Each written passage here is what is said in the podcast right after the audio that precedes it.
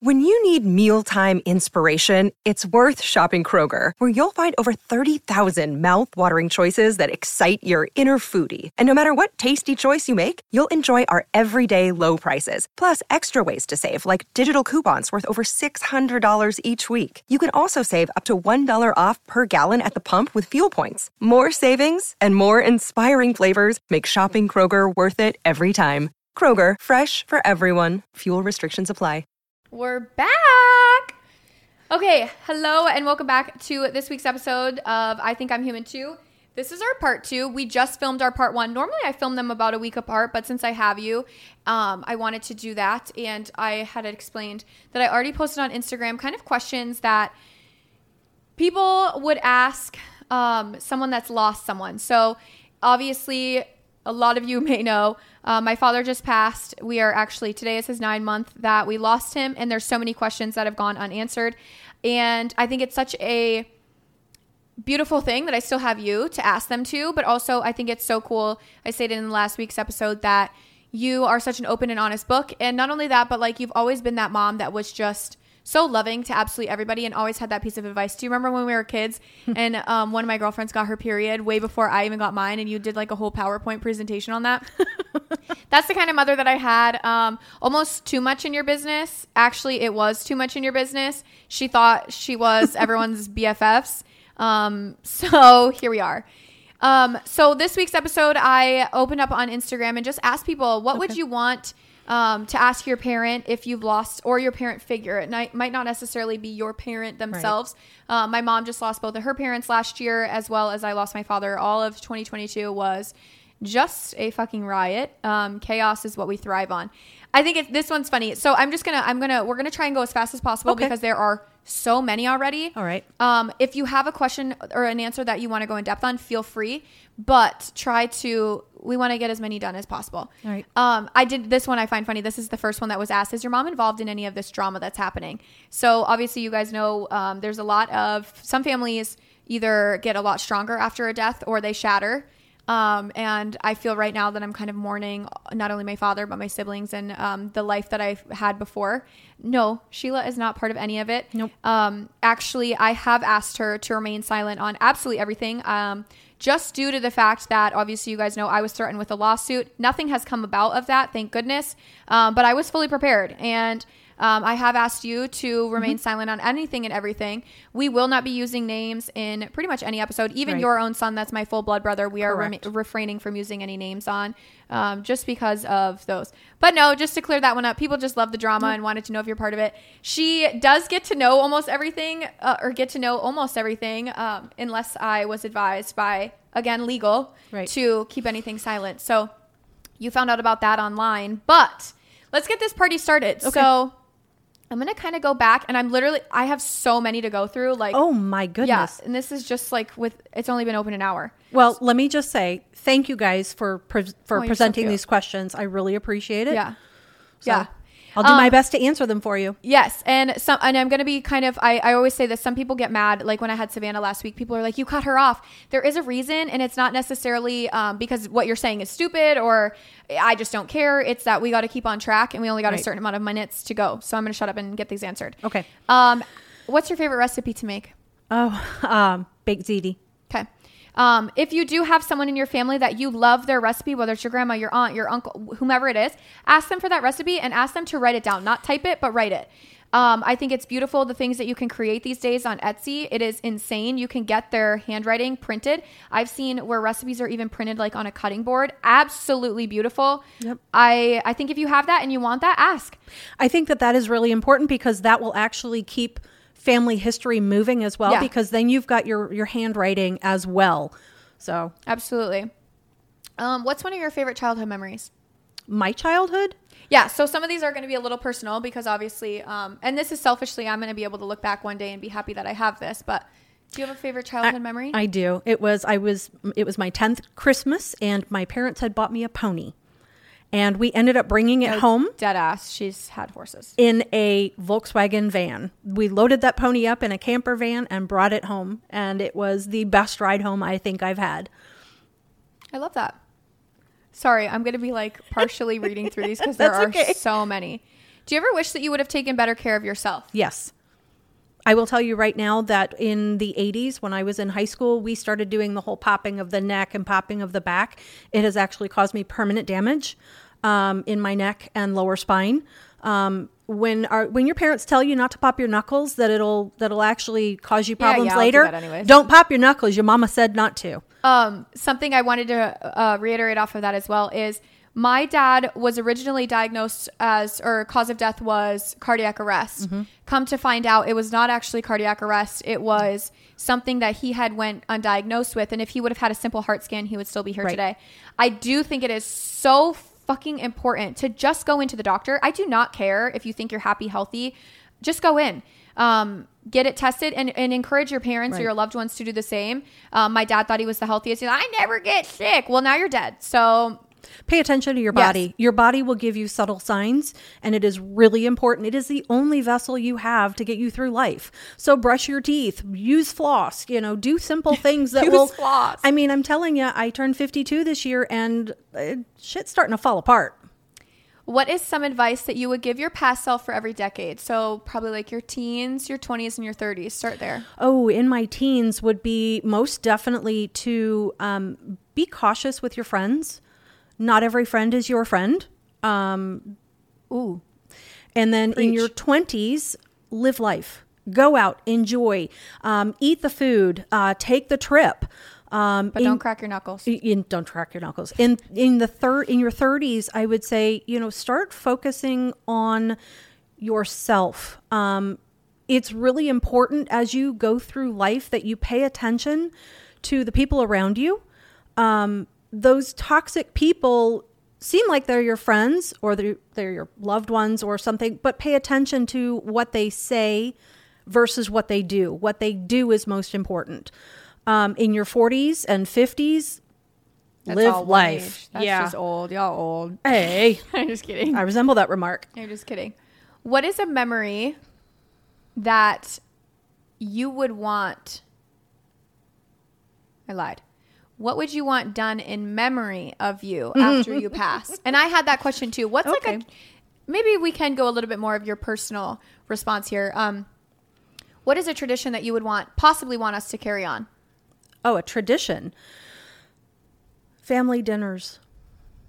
You are big with that. Raphael and I do instill that here. Family dinners.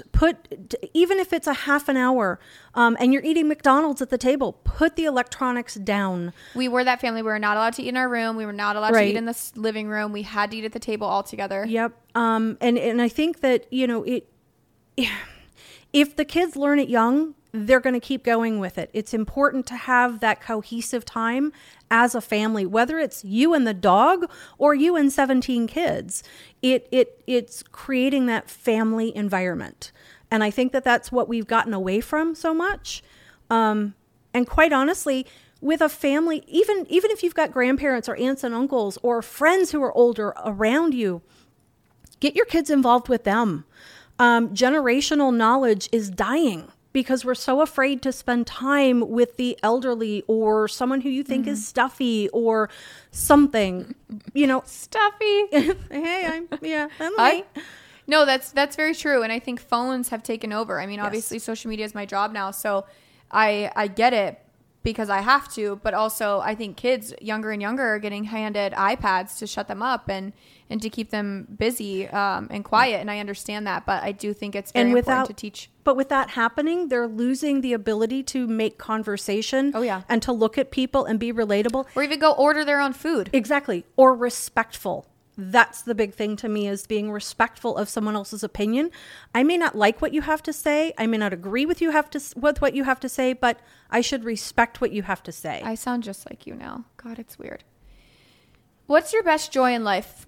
I know you're going to say your kids. What's something past that? Do you have a joy that you just... Yes. Lights your soul on fire.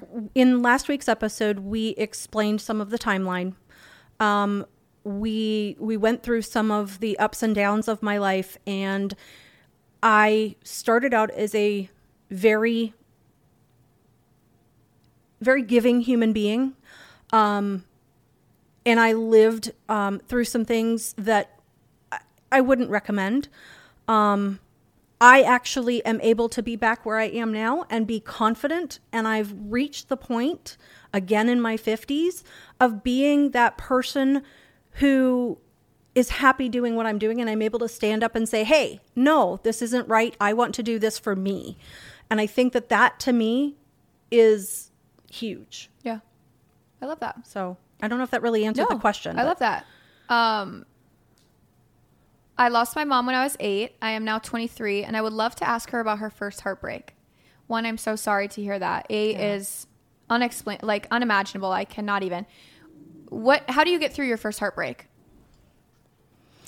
First heartbreak. That's really tough. I think it depends on the person that you are, and what you are finding your comfort zone to be. Allow yourself to grieve that heartbreak. Find something that makes you happy to learn from. Look back at it. What happened? Why did it happen? It's really something that could be different for you than it is for me. But I think it's important to recognize that the future will hold something better for you. I was just about to say that. Some big sister advice here. Mm-hmm. I've been through some shit and heartbreaks that are unimaginable as well. And they're tough. They're very, very, very tough. Especially at that age, because you're like, people are starting to get married kind of at that age. And you're like, what's going on? Just know that there is, exactly like you said, there is so much more coming for you. And I know that's so cliche to say. And some people are like, yeah, whatever. Like, but when, where? We don't know. That's right. Like the cool part of life is you just don't know. Just go live your life. And there's something so beautiful in being single too. Some people are like, God, I was just talking to someone back in California about this, and they were talking about being single. And I was like, it is so powerful in today's day and age to be single, buy a house, be able to live on your own, right, support yourself, be your own friend. Like that is a whole new power that people are having. It used to be like you had to get married, you had to have kids, you popped them out, and then people were so unhappy. And I think it's very important for people to start knowing who they are. And your early 20s is really where you find that. And if I could go back and sit in my singlehood and say, this is so cool, actually, like, because one day you're going to wake up and you're going to find that person, and then you're going to be married and you're going to have a house and you're never going to be alone again. There's something so beautiful and powerful in that as well. But, I don't know. I just think it's something that I wish I could look back on and be like, you know what? I wish I could go back and really just love myself and figure out what I want, set my own standards for myself, for my next boyfriend who's going to be husband, all that stuff. So, well, the thing to remember too is that even though it's painful now, it has opened a door to something bigger and better. Absolutely. This is kind of a broad one. How to plan a life after you. We lost my dad suddenly after a 14-year cancer journey, and we were never ready.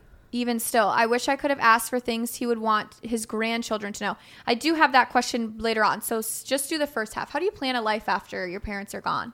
Like when you go, you just keep going. And see, that's where I'm at right now with losing both of my parents last year and going through, I was the executor on both estates. There's a lot of things that I learned that I would do different, and that's what I've started to do. My husband and I went, and I had a goal that within the year of 2022, my end of life paperwork would be completed, and we did that because I don't want my children to go through what I went through with my parents. I think that's very important. It's been brutal. Especially you're asking them, what do you have set up? Right. How do we get started? That is a big blessing about my stepmom is she took care of everything with my dad. Granted, they were like that, she was just the head of household in that sense and all. So I didn't have to worry about anything other than just like moving on. And we're very thankful that had happened that way. She knew what was going on. But I think it is important to ask and say, what do you want? How do you want to go? How do you want to be buried? If I know that you have like a DNR, like you don't want to be brought back if shit goes south. Stuff like that. Really just sitting down and asking those questions to your parents of like, or your loved ones, or even me and Raphael have sat down and been like, I know it's kind of early, but God forbid something happens. Like, how do you want to be taken care of? And vice versa. So Be open with your children. It's not a tab. It used to be such a taboo subject. People didn't want to talk about marriage. They didn't want to, or pardon me, money. They didn't want to think about what would happen when they died. So things were kept very close to the vest. And the more you talk about it with your children or your loved ones, they'll know what to do to respect your wishes. Again, we're back to the respect. Oh, yeah. So that's huge. And also their house. Right. Think like, I don't know your household. I don't know where anything is. Think of that kind of stuff, or even just simple, where's your dog food? Where's right. your HVAC? What do you want done with the dog or the pet afterwards? I mean, some people have tortoises that are going to outlive them and maybe their children. Oh, God, that's going on Goodwill. So don't mean that at Goodwill. Horace is going to be so destroyed. So it's really important. You know, I've actually started making a list of my passwords, of my accounts, of who gets what, when, where, and how. My son, you guys have set up a will as well. We've set up a will, but it doesn't equate to anything specific in the will. Okay. So there's certain things that I know my son wants. There's certain things that I know that my daughter will get. So those are the types of things that I'm starting to make a list of now, and my daughter will have all of that information, hopefully within the next year. What was your biggest fear facing parenthood? I have been seeing Seed Symbiotic DS01 everywhere, and I figured it was time to try it out because you guys know I love anything and everything gut health. Gut health does not just affect your digestive system.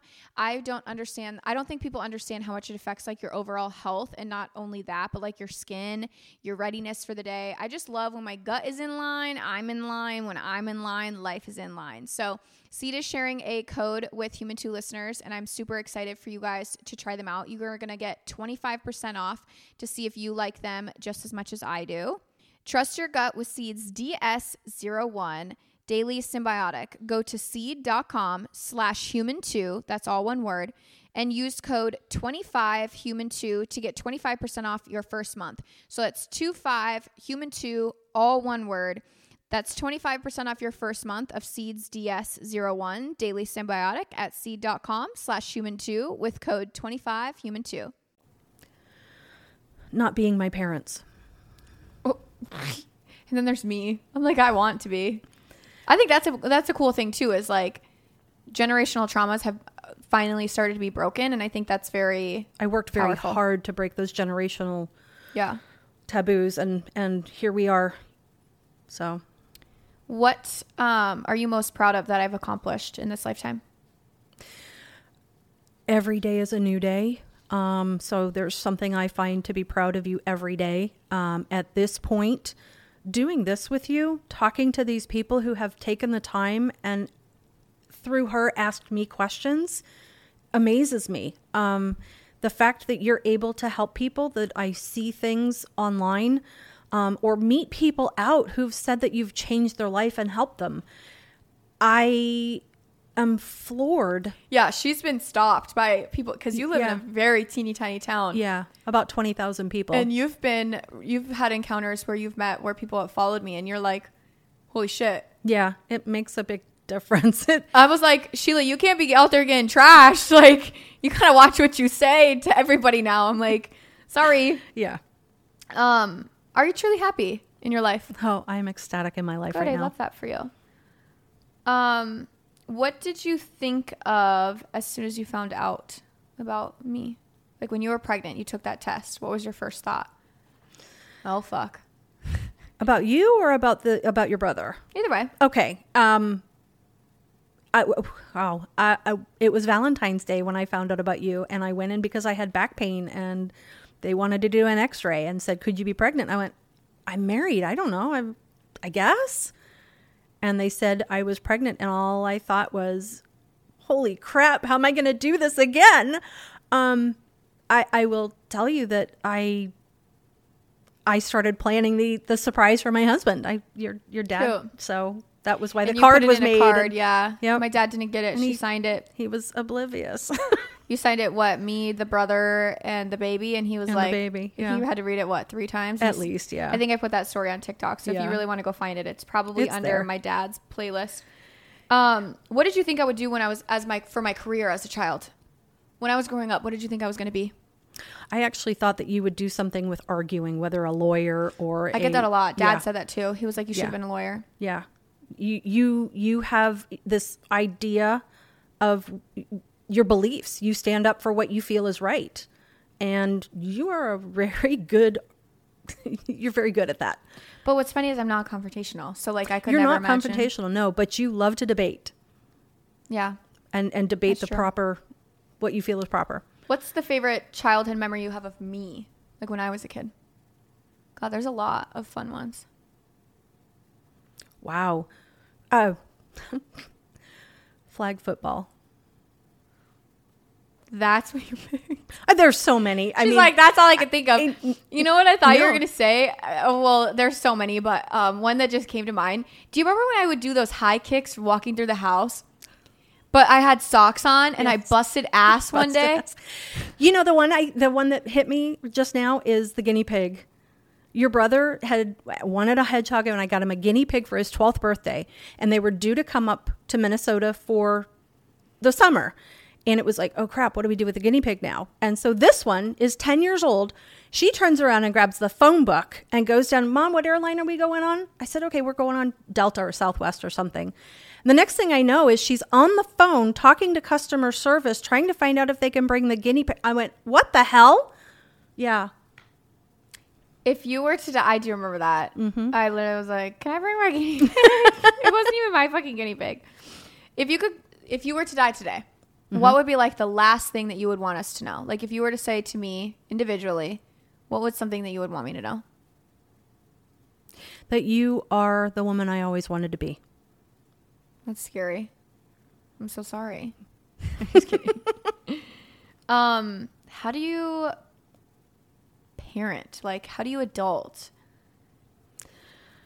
Nobody knows. Adulting is such a misnomer because quite honestly, age is just a number and you're just dealing with more responsibility. It's not even adulting. We were at a child's birthday party the other day and my husband and one of his friends that's single without children said, holy shit, like talking about their other friend who was hosting the party because it was his kid. Mm-hmm. They were like, holy shit, he's a real adult.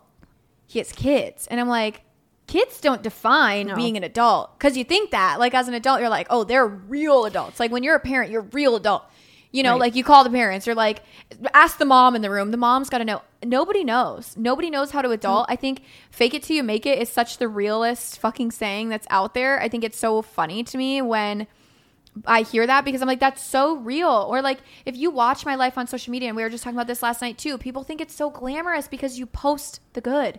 Everybody does. I think that's what it's so important to have these conversations and to just share. Nobody knows what they're doing.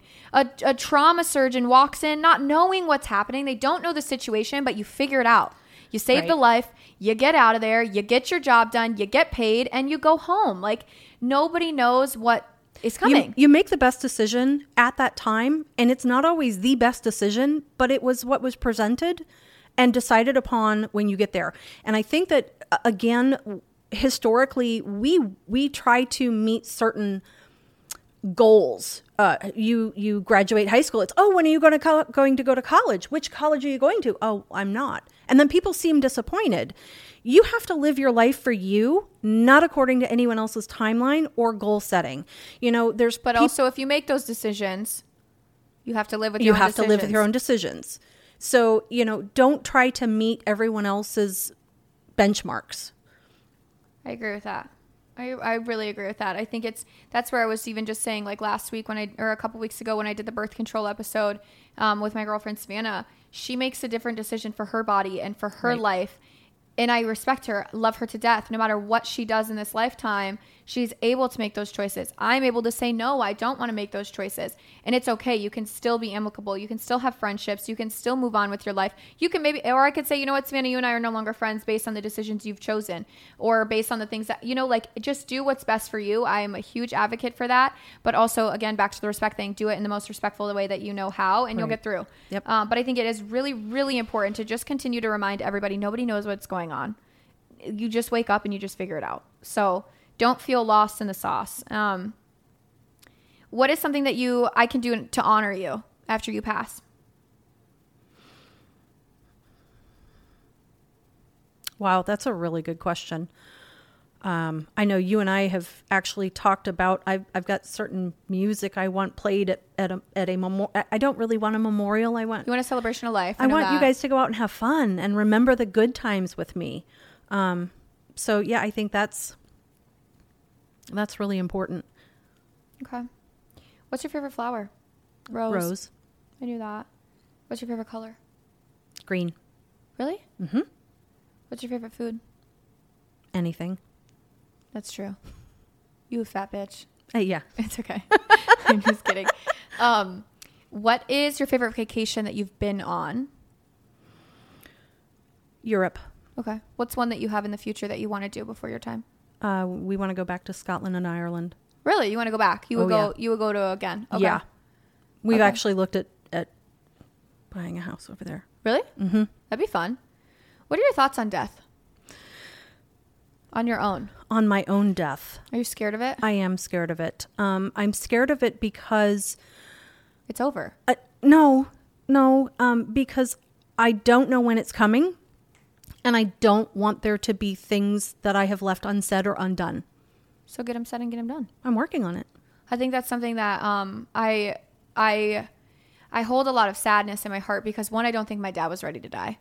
I know he loved this life. He loved his children. But then I also go into, I've told you this before and I've told a lot of people this. I feel like he was ready. Like, what else did he do with his life? He did the same shit all day, every day. Did he love his children? Absolutely. But he couldn't live through us every single second. Right. So there's bits and pieces where I go back and forth of like, I feel really sad that like, I know damn well the day my dad died and his spirit was still in that room with us, he was bawling like a fucking baby. He was so upset to be gone. He was so upset knowing that was it. He was upset that he caused you guys pain. Well, that too. But like, I really do know that my dad was sad. Yes. And that was what hurt me right away, is that I know he wasn't ready. But now looking back, I'm like, I feel like, I can't imagine him in that new house that they were building. He wasn't really excited. Like, there were so many things that were transpiring in his life that I was like, I just kind of, whatever. So, this is a really fucking good one. I'm really excited about this. Let me get prepped. How are you going to come back to show me signs? What is something, oh God, that's going to make me cry. I look for my dad in birds. Obviously, you know that. That's a really good question, Catherine. I don't know. I mean, like when I'm out there, I know another creator that I was talking to in the Bahamas, she had lost her grandma and she's posted publicly. She had said her grandma comes back in owls, mm-hmm. and she had just posted online that she's now having a baby girl and she saw a pink owl a couple days before they found out the gender, and she knew what it was going to be based on the signs from her grandma. And she also knew the day that they were getting engaged because there was an owl sitting outside. So like that's interesting to me that was so specific. Yeah. And I think, that I love the outdoors. I can't pick a thing. Honestly, I don't know how I would do it. Okay. I would ask for ladybugs because that's when I see a ladybug, I immediately am like, oh, my mom. So if you can't think of one, I got one for you. I just know that when you were gone, when you were little, and we would be on the phone, I would tell you to look up at the moon, and I would look up at the moon. That too. And we would know that we were under the same moon. Mm-hmm. So I do remember that as a kid when we would be at dad's. Yeah. This one is not a personal one to us, but it's personal to someone else. I lost my mom suddenly and she died alone. Oh, I'm sorry. Do you know that? I wonder if she knew how loved she was. I'm sure she felt it. I'm sure of it. My husband and his siblings lost their mother alone, and they each loved that woman, and she knew it. She knew it. She had, there's no way she didn't not know it, honey. No, it's hard. I can't imagine. I had just went on that trip last week, and I was sitting next to this girl, and she was part of the trip. And she would ask about my social media journey. And obviously my dad got brought up and she had learned that he had just passed. And she was like, I actually just lost my mom 3 years ago. And, but she was battling cancer for quite some time. And, I don't know. I think that's a nasty death. I hate cancer beyond all belief. I hate slow deaths. I would almost rather, You know what? I don't know, because the tragic way that dad went, I think that was really hard too, because again, I didn't have these conversations, but she was able to say, I was able to have these conversations with my mom knowing that she was going to go. So I go back and forth on like, there's no great way to die. I mean, it sucks either way. But I just knowing that they're going to go is just such a hard, I don't know what I would want. I'll answer that from my perspective. I mean, obviously I lost both of my parents last year and then your father. But yours was, your parents were both slow. Both of my parents were slow. The problem was that my father ended up having a stroke. So we weren't sure he wasn't able to communicate as clearly. Yeah. But he was open and answered questions for us. Yeah. My mother ended up with dementia. And so the last quite a long time, she didn't even know who I was. And I think that hurt every time I saw her. Yeah. And so for me, it was more of a relief that she was not suffering any longer. The same thing with my father. He wasn't suffering. Your dad hurt because it was sudden. There's just different things. Everyone is different. I think speaking on your behalf, my apologies, but your Papa was probably, I would assume, probably the harder one, because Papa was harder. Yeah. It's a man, and you think of your dad as strong, and he was a very strong and independent man for quite some time. So I couldn't imagine that either. And he just decayed very, very quickly. And I think that was your guys' hardest part, was seeing someone that you love so dearly and a strong male figure in your life just quickly wilt. So I don't know. I think that's so, I don't know. I just wouldn't want that for anybody. The one thing that I think is very important is that if you do have someone who is suffering, ask them the questions, talk to them. Not even people that are suffering. Sit down. Anyone. Don't have the regrets once they're gone. I agree. Don't have the regrets. I really agree with that. And that's something that I think you and I can both speak heavily on, especially with our dads. I can't speak for your mother. And I was not close with your parents as I, as you would think, like a lot, the grandchild and grandparents were, but I don't have any regrets when it comes to my dad. There's not a single thing. I joked with him. I know that was something that the day before he had passed, he was like, I'm sick and tired of being everybody's butt of the joke. But he loved every second of it. And he even said that to me. When he died, I was like, damn, like, did dad really think I just sat there making fun of him his whole life? Like, so kind of right away, I was like, damn, that was like one of the last things he said. But then I was like, no, he literally loved it and he picked on everybody else. So what's something, so these are kind of me to you. What's something that you're proud of that you've accomplished in your lifetime? Not children, but like something that you've accomplished. I support my household. That is powerful. It's me. I've built my life. I'm married. My husband has given me the opportunity to become the strong woman and the supporter. And we've gone against what everyone thinks is the social norm of the man being the breadwinner, et cetera. I'm proud of the fact that my husband has been retired for 3 years. He's home taking care of me, and he loves every second of it. I love that for him. So, yeah. I want to be him. Favorite part of each of us. So older brother and I think each of you have. No, individually. What does he have that's your favorite part of him? My empathy. Okay. What do I have? My strength. What would you change about each of us individually? His confidence. Oh yeah. I wish we could give him more of that. Mm-hmm. And you? Oh, God. Your bullheadedness. Really? Mm-hmm. I like that. Yeah. Okay. Yeah. What's something of our dad that we got that you like individually? You're going to hit me for this one. If you say my nose, I'm going to kick you. Do not say that.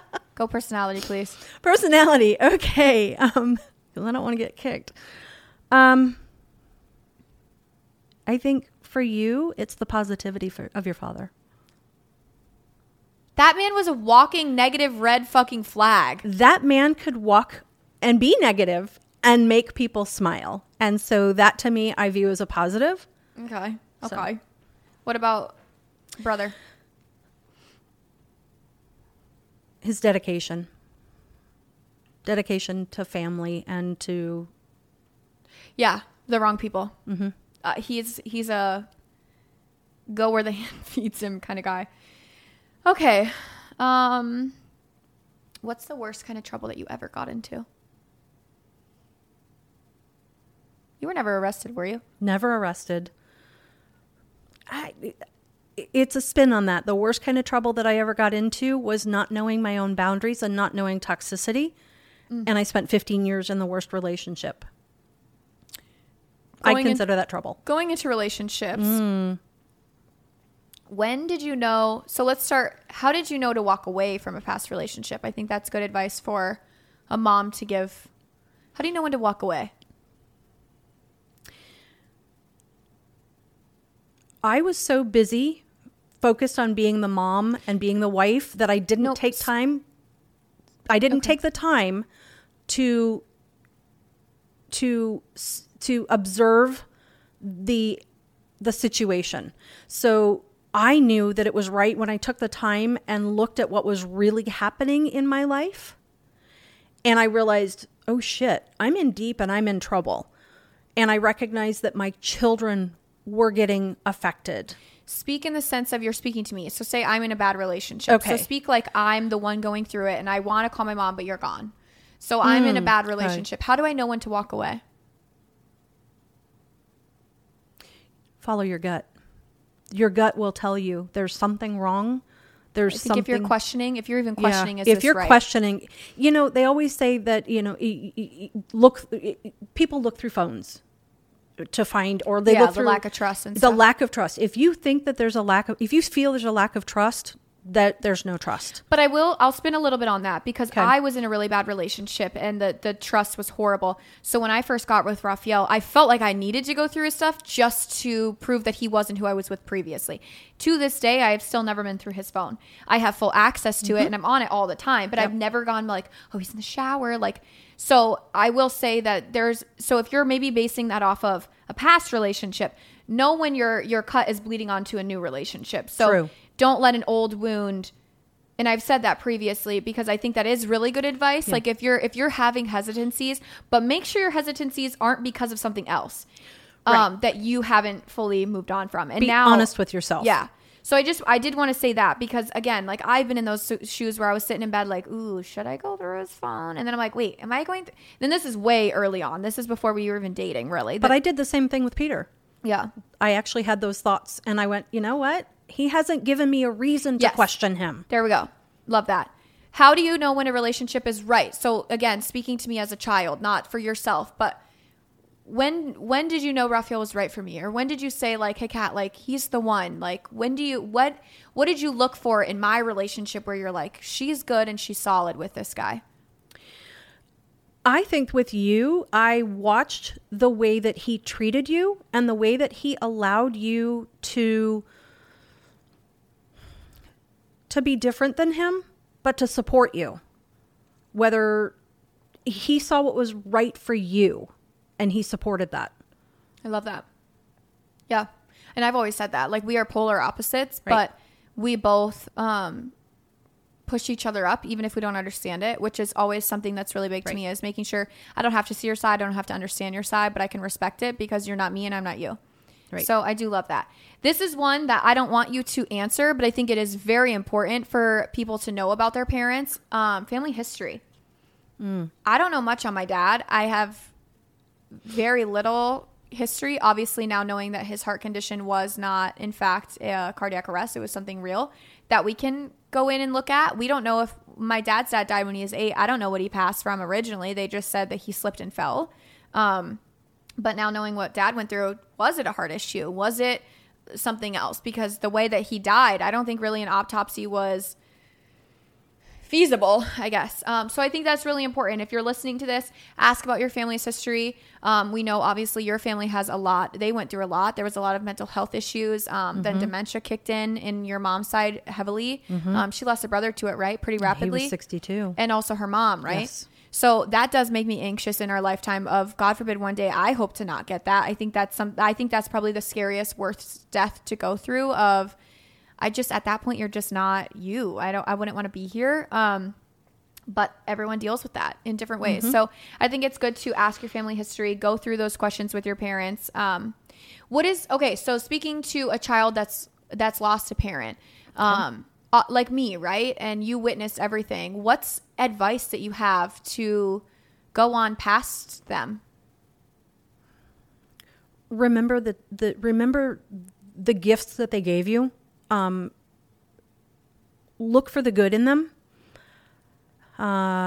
When someone dies, sometimes skeletons come out of the closet, and just recognize that they respect the fact that they made their decisions, and it may be different than what you would decide at this point. And you can't go back and change it. You know, living in the past is not where people need to be. I think that was good. That was really good. I think that's a really good answer. Yeah. Because that's true. Like, there's more that comes out, or just even like last week's episode where there was some things that you relayed to me that I was like, oh, I didn't know that. Right. It is what it is. I mean, I can't go back and change it. I can't go back and fight him on it. What am I going to do? I'm not going to dwell on it. It sucks, but. Right.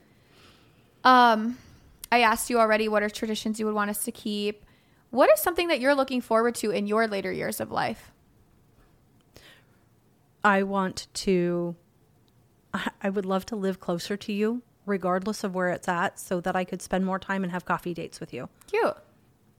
I love that. If I'm blessed with grandchildren on your timeline, I would be more than happy to be that grandma who comes over and cooks with them and teaches them. Cute. And it's, yeah. Do you want grandkids? Do you hope for that? Is that something that you like envisioned your whole life, is having grandkids? No. Is it something that you... I never put my wants on you guys. I never expected you to get married. I never expected. Is it a want? Yeah, I'd love to have grandkids, but I've never expected it. That's on you. That's your decision in your life. I also think you have a cool blessing of your brothers, right. Even your brother that's very close to you. He had children much, much later. So my cousins on your side, who's the oldest? 13? He is 12. 12.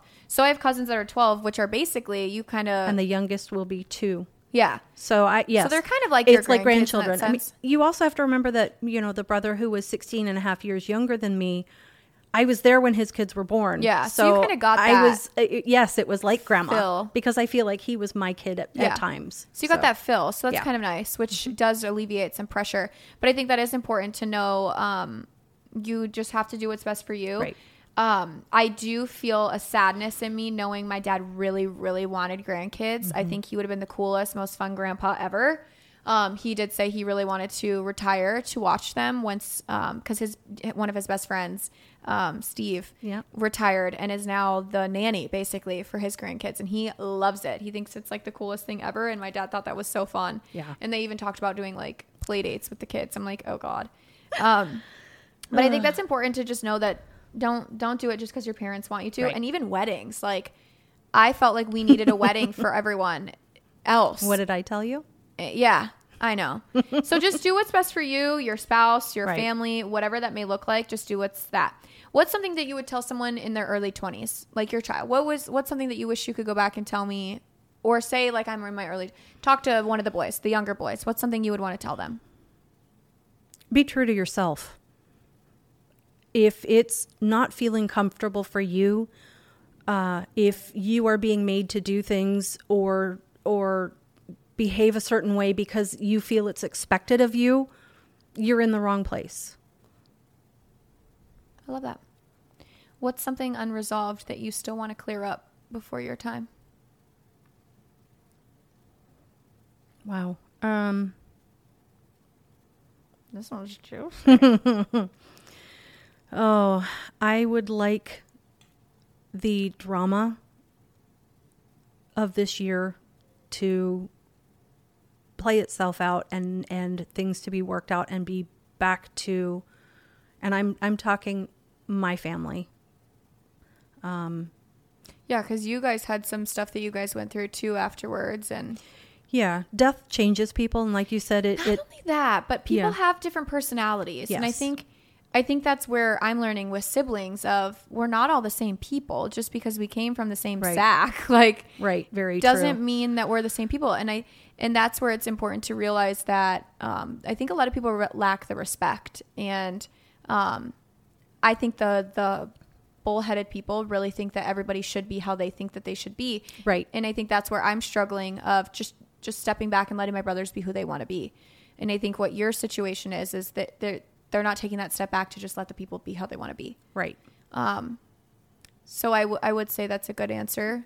Yeah. Because I think that does kind of transpire into everybody. Mm-hmm. And like you said, death does bring out a lot of emotions. Death and long flights have definitely been the catalyst this past year. Yeah. So. Yeah. And you're definitely the peacekeeper. So as your child, I kind of hate that because I feel like it weighs a lot on you. And I know you and I got in that fight, not a fight, but I was like very upset when, I don't remember when we were down there, was it Papa's funeral? And you were just trying to clear up the house. And it was like, I just felt like shit kept getting put on your shoulders and you were like getting sick, physically sick. And I was like, stop, somebody fucking step up and do something. So I get where you come from in that you want to be the peacekeeper, but also it's okay to not be the peacekeeper. Right. It's okay to step back and be like, you know what? Fuck it. Like if you guys don't want to get along, I don't give a shit.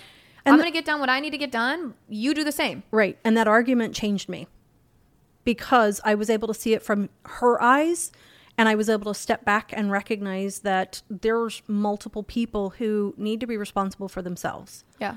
And I was able to draw that line in the sand as the adage goes. Almost after death, you need to put a business hat on. Everybody, not just like the executor of the estate, all siblings, all children.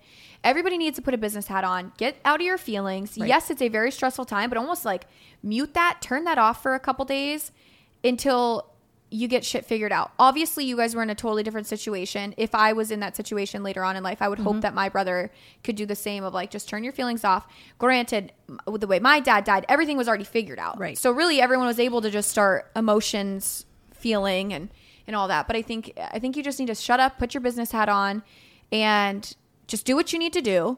I know that sounds really cold because like that sucks. And there's some people that can't just do that, but I think you need to try your best, take out the trash, walk the dog, whatever needs to be done. Just start doing things that need to be done so everybody can get to their emotion phase. Right. And I think a lot of people they go either way too emotion, not too emotion. They go way emotional and shut down, which is totally okay in some senses, but there's the other people that go into business mode, no feelings at all. You got to have like an even keel balance, and it's just very weird, especially the more kids that are involved. It gets even different. Harder. People handle it differently. Yeah, but I do wish that was something that like I do wish that because grieving is so different for everyone. We've talked about that, but I do wish there was like one day or even like a week where like your body just went into like robot mode. Everybody. Like I just wish that was kind of a real thing. 2022 was so a blur. I just wish like I could have done that. And I feel like I kind of went into that mode. Like right away when dad died, I went into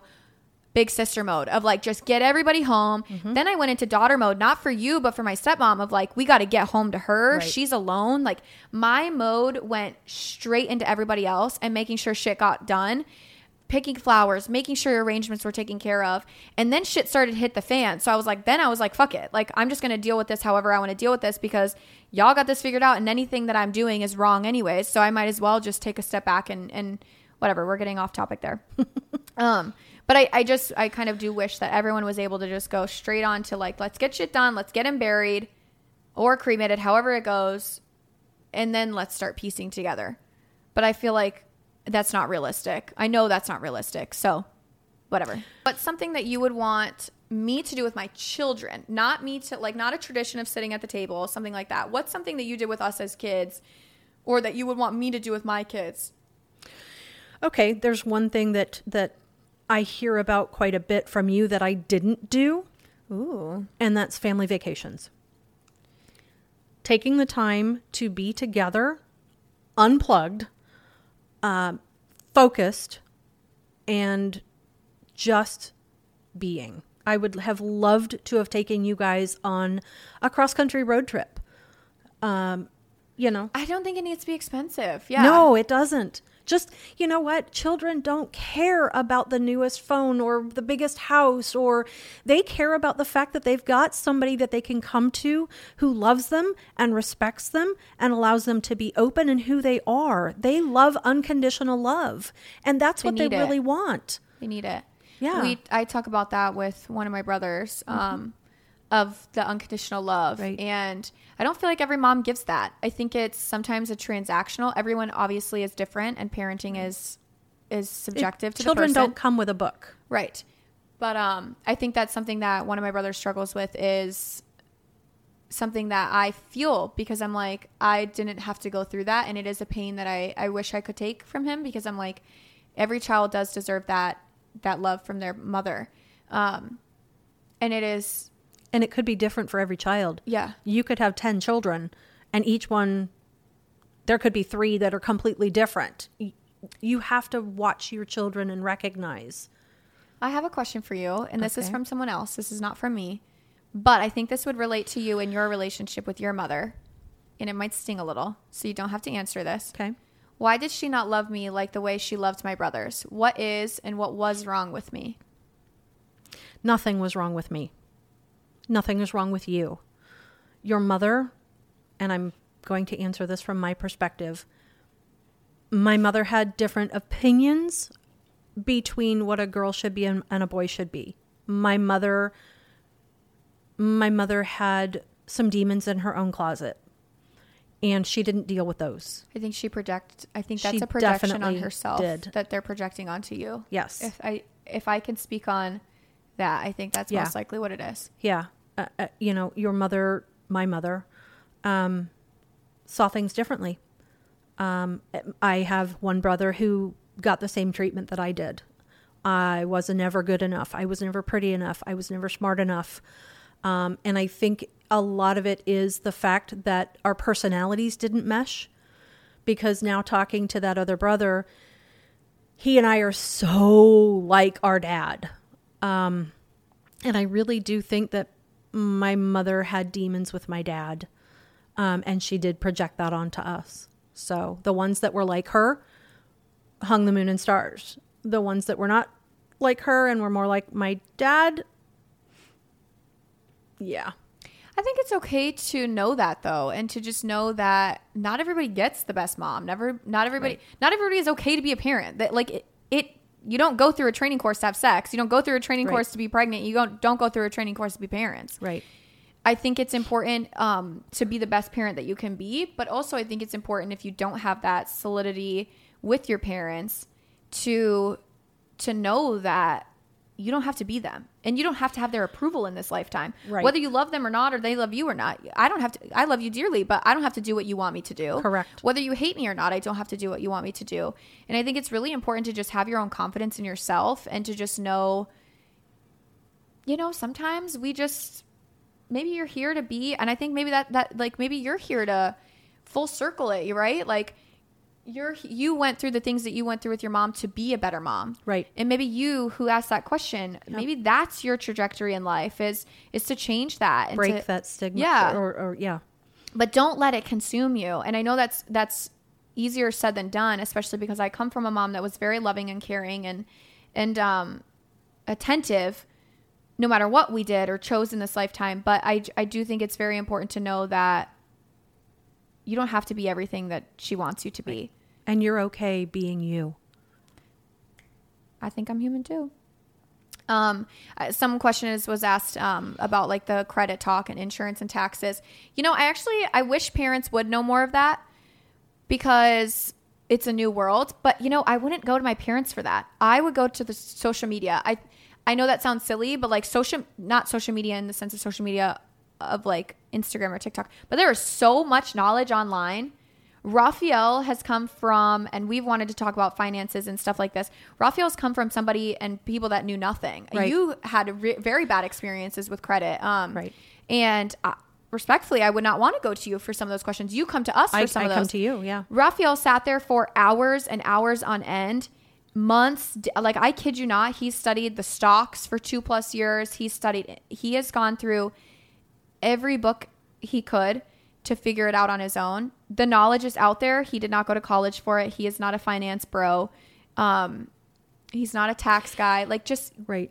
Just start looking. Like, Google it. Everybody has the same Google. One of my brothers calls me for stuff all the time. I'm like, you and I have the same fucking Google. Like, I don't have that answer for you. He'll call me for a phone number to a place. And I'm like, Google it? I don't know what to tell you. I think the thing is when you have those questions about insurance and taxes and things along that line, be open to learning. Yeah. I think if your parents do know, they do teach you. Right. But the thing is that you need to be open to learning, and everybody's got something to teach you. No matter what it is, you have to look for those learning opportunities. And I've always said the day I stop learning is the day that I'll be dead, because there's something I can learn from someone every day. Yeah. Be open to it. Yeah. That's really good. And that saying of you learn something new every day is, I think, very true. Mm-hmm. I think everybody learns something new every day. Right. But I definitely think anything tax related, finance related, insurance, any of that stuff, if your parents aren't talking about it, it's probably because they don't know. And that's okay. Financial literacy is not taught in school. No. But I do think we are in a world where everything is literally at our fingertips. If you are not knowledgeable, that's on you at that point. Like, I don't blame you for not teaching me about credit. I don't blame you for any of that stuff. I go, okay, well, how do I learn? Or even like real estate, we're learning that. And like, that is something that's a whole new world to us, but we're not mad that our parents didn't know that. If anything, we're excited that like we get to go out there and find this. And we don't have, Raphael and I were talking about this the other day. Like, we don't have to come from rich to figure it out. Like, I think some people, different. It's really good. 'Cause none of your parents are rich. Right. But we were talking about that of like, you think that the rich kids know it all, and it's like, no, but obviously they have different they've had opportunities. Yeah, opportunities in life. But I definitely think you don't have to come from upper class to learn this stuff. No, you do not. The opportunities are out there. You look for them, you find them, and you use what's good for you. Yeah. It's an individual situation. All right. What else do we got? Anything else? What's something that you would want to tell anything? What's something you want to say before we wrap this one up? Oh my goodness. That's leaving it wide open. Social media is beautiful in the fact that the algorithms show you what you are interested in, but it's not always real life. Life is hard. Life is meant to be lived. Life is meant to be experienced. When something bad happens, look for the good, because the bad makes you recognize that there is good. And appreciate it more. Learn to appreciate what you have and stop looking for that next carrot. Or why does everyone else have this and I don't? Yeah. I think the big thing is it's beautiful in the fact that I've begun to look at life a little bit differently. You personally have mentioned that, as you've grown, you can't turn it off. Even when you go out grocery shopping, you get recognized by people. Mm-hmm. So from my point of view, you're on 24/7 when you're outside of this house. Yeah. People are human, and we're going to make mistakes. Have some grace when you do see people making mistakes, because you're not perfect. And also have grace for yourself when you're making mistakes. Absolutely. There was a saying, you don't throw stones when you live in a glass house. Right. And, I live by that adage. Yeah. I'm not perfect. My children, I've been open with them about the decisions I've made, about the problems that I've had from my decisions. How I wish I would have done things differently. I think the big thing is, and I used to say this, keep your head down and your helmet on. Mm-hmm. Things are going to happen. Don't live in fear, but live to the fullest. Live to the fullest of the best of your ability. You had brought up social media. I kind of wanted to ask you this. What is your thoughts on me being online and being present and basically putting all the TMI out there? you know that there was another influencer that you were with recently that I mentioned. The two of you are very open and honest, the good and the bad. You show your tears. You're not always, you know, not everything's, you know, peaches and cream. Right. I think part of me wants to protect you from people who I see commenting negatively online towards you. It is everywhere. It is everywhere. And I've realized that Mama Bear can only be Mama Bear for so long. I think that you're learning and growing, and you're able to share that with other people. And that's what makes me proud, because you're willing to do that. And you're willing to take the backlash and the negative comments. To now see your husband being online and having a presence.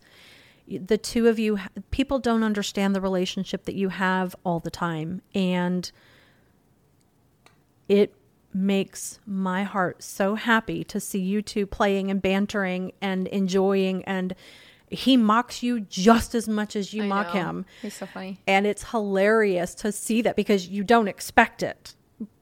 But when he comes out of left field, it's like, whoa. Yeah. Big dog's got a voice. I always say that about Raphael. He is so funny, because when you first meet him, he's like, mm-hmm. And people are so intimidated by that man. Oh, yeah. I think they've gotten a totally different view on him now that I've publicized a lot of his life and who he really is as a person. But I even had said, I don't even think a lot of his family even knew who he kind of was, because he was constantly in this who I should be phase. Right. And he hid himself. And now I'm like, he is the funniest motherfucker I've ever met in my life. Yes. He is very, very grounded in who he is, though, which I really appreciate, because he reminds me to be that way of, like, get your shit together and, like, have your own backbone. Stick up for yourself. Be okay with sticking up for your morals and your values, which I really appreciate about him, because I've swayed a lot in the past for relationships, friendships, siblings. I've swayed, and I've been this person that I thought they needed. And I lost myself. I got lost in the sauce. And I love that about him, of he's like, just because they're family, and we've talked about that many times, whether they're family or friends, or even friends that have become family, it's okay to not be on the same page. Right. But it goes back into, I'm not you, you're not me, but I can respect your opinion, and I hope that you can respect mine. But I really appreciate that about him. I did kind of want to ask something of that. So obviously I'm married. Your son is not. What is something in Raphael that is, like, your favorite quality about him that? I could not have picked a better partner for you. Why though? Like, what is his attribution? He, again, back to, he allows you to be you, but he also, without even knowing he does it, sometimes pushes you to be the better person. He looks out for you. Yeah. I know that sometimes it's really fucking annoying. Well, I know that even this morning in talking to him, I told him how happy I am that he respects you, but wants you to be protected. Mm-hmm. He, and the fact that he is watching out for people taking advantage of you and setting those boundaries, is huge for me. Yeah. Because I didn't have those tools to teach you, and you're learning them now from him. And on the flip side, I'm learning them from him. And I told him that this morning. You know, it's seeing some of these things and watching the way you're growing. Mm-hmm. He's allowing that, and you're able to, I know he'll say that it's all you. But I've seen you with other relationships where you've tried to grow and they've not allowed you to. Yeah. What's something for my older brother's future partner, whomever that may be, what is something that you would hope that they would have as a character trait for him? I think that for him, a trait for him would be the empathy and the strength that he's going to need in a partner. Mm-hmm. He's a challenging individual sometimes, And he's very set in his ways. And I think he needs somebody to support him and push him too. Yeah. And push him. Yeah, I think that with him, he needs somebody that will help him see the light at the end of the tunnel. Okay. And that it's worth it. My last one that I would have to wrap up. So obviously you have siblings. Correct. And your siblings also have children. Mm-hmm. What is something that you would want your siblings to go on with in this lifetime? Because I think of siblings as like, that's your longest relationship you'll ever have. Yes. Because that is literally from birth to whenever you go, that is the longest relationship. What is something for your siblings that you would want, if you were to go today, them to know that they could look back on and be like, I miss my sister. I want to watch this. That's a really difficult one. I think people nowadays, there's some people who are afraid of pictures. Take the pictures, ask the questions. As a sister, I want my brothers to all know, and my sister, that I love them unconditionally. They may not always get along. They may not always see eye to eye, but they're still blood. That doesn't mean they have to be, though. They don't have to be family, though. Correct. Okay, fair enough. They don't have to be family, because I think it's who you make it. Sorry, I'm just going through similar situations. Nope. And I've got people, I can think of two ladies specifically that have been there with me. One, our mothers were best friends from second grade on, mm-hmm. and the other one let me marry her brother. I consider siblings. I think that it's important that the respect and the love being open. I don't know. I feel like I'm not answering the question. No, you're okay. You're okay. I know it's because you have individual relationships, and that's kind of how that's where I'm struggling too, is like right now I don't feel like we're one solid unit as we used to be. Yeah. And so now it's more individual relationships, right. And you're kind of the same boat of like, you have a relationship with each individual right. one. But I get what you're saying of like, if you were to go, you would want them to continue on to be a family. But the only reason I stopped you with that is just because some people don't want that. And some people, and it is okay to, and we had talked about, we don't have to see eye to eye, and some people aren't going to fold, and that's okay to not fold and not to have that friendship or that relationship any longer. It sucks because obviously as the big sister, you would want everyone to get along and have this peachy keen life, but maybe taking a step back and almost speaking to them individually of like, because I know that there's something that I can make a blanket statement to my brothers of like, even if I were to go and you guys weren't friends ever, not any of the three of you got along and you all had your own individual lives, what's something that I would want from you? And as a big sister, I would just want them to go into this lifetime knowing that no matter what life path they choose, I hope that they're happy. I hope that they take care of themselves. I hope that they walk everywhere with our dad's smile and our dad's happiness. I hope that my two younger brothers walk around with their mother's strength and what does she have that they both have that I wish that they would have is she just goes in and just gets shit done, and both of them sit back like my dad did and are like, she has the drive, do it for me, right. I want more of them to right. And even my older brother has dad's mentality of sit back and let mommy do it for me. I don't want that for my brothers, right. I want when they're married and have a partner or wife, it's like don't make her do everything just because your mommy did it. Like, that is something that my brothers have that I want them to know of, like, step up, be the man, be a bigger person, or be a helpful person. It doesn't mean just because someone else is doing it for you that they need to. Right. So maybe speak more of like an individualized, but also a blanket of that. I think a lot of your brothers, all of your brothers have children. They do. I think each and every single one of them try their absolute best, which not a lot of dads have that. They do their absolute best to make sure their children are taken care of. That's an attribute that not a lot of men have. I have one brother who is a stay-at-home dad, and I think that is phenomenal. He has given those children so many gifts by being the dad at home. and showing them that, you know, he does all the cooking, he grows his own garden, he has chickens.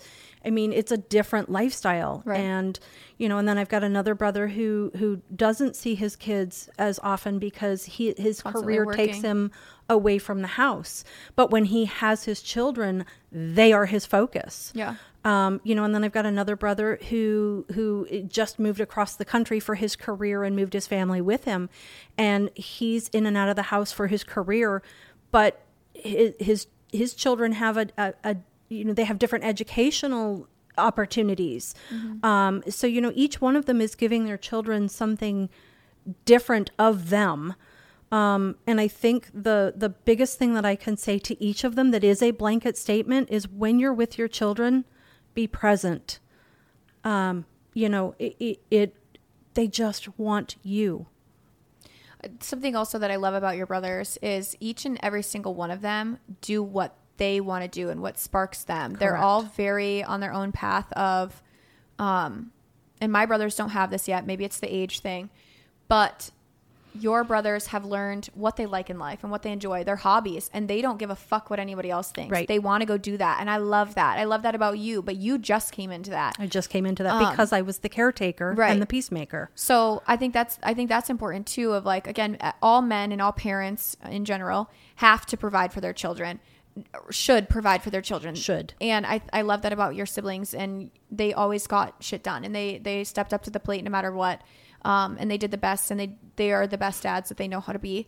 But I also love that they continue on with their hobbies, and you as well, of like continuing on with your hobbies, continuing on with your love for things that you enjoy, whether that be out partying and drinking with your friends every once in a while and letting loose, maybe cool.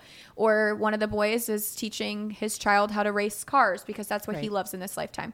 So I absolutely love that. We are going to wrap up this episode. This one was a lot longer than the last.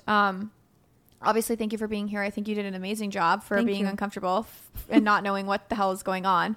I think this is something that maybe could fulfill some hearts out there that are lacking a mother figure and or have lost a mom, have lost a parent. I just want to, and selfishly, I think this is something that's cool that I get to look back on. My brother gets to look back on, whomever wants to look back on this and just know, and just have some of these answers, because one day we're going to have our hearts shattered all over again. And I think that's something that is really terrifying to me. As my dad, I had my absolute best friend in, but I still think he was second to you. And I think that's what scares me.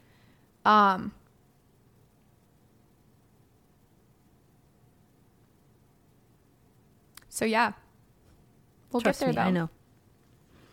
We're wrapping this one up. Thank you for being here. Next week's episode is going to be on love languages. I want to talk all about that, getting to know how you receive love, how you give love, understanding your partner's needs and wants, how they give and receive, how, if it's different, how you can intertwine the two and figure out how to make a relationship work.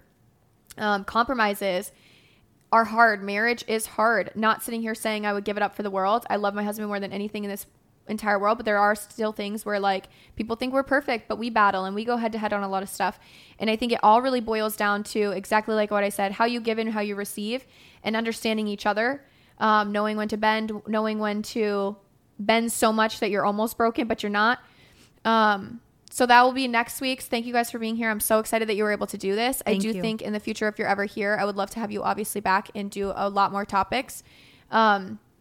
But yeah, I am so happy that we were able to do this, and thank you for the questions, everyone. Yeah, as always, thank you for partaking, participating, listening, watching, wherever you are. We love ya. If you are missing a mother or a father or any parental figure, we're squeezing you from afar, and we know how it feels. So you are not alone in anything that you go through, but get out there, talk to others. It might not necessarily be someone that's in your current immediate circle, but there are other people out there that are going through the exact same things that you're going through. So you just got to get out there. Find your tribe. Yeah. And build your own community. Yes. So we'll talk to you next week. Goodbye.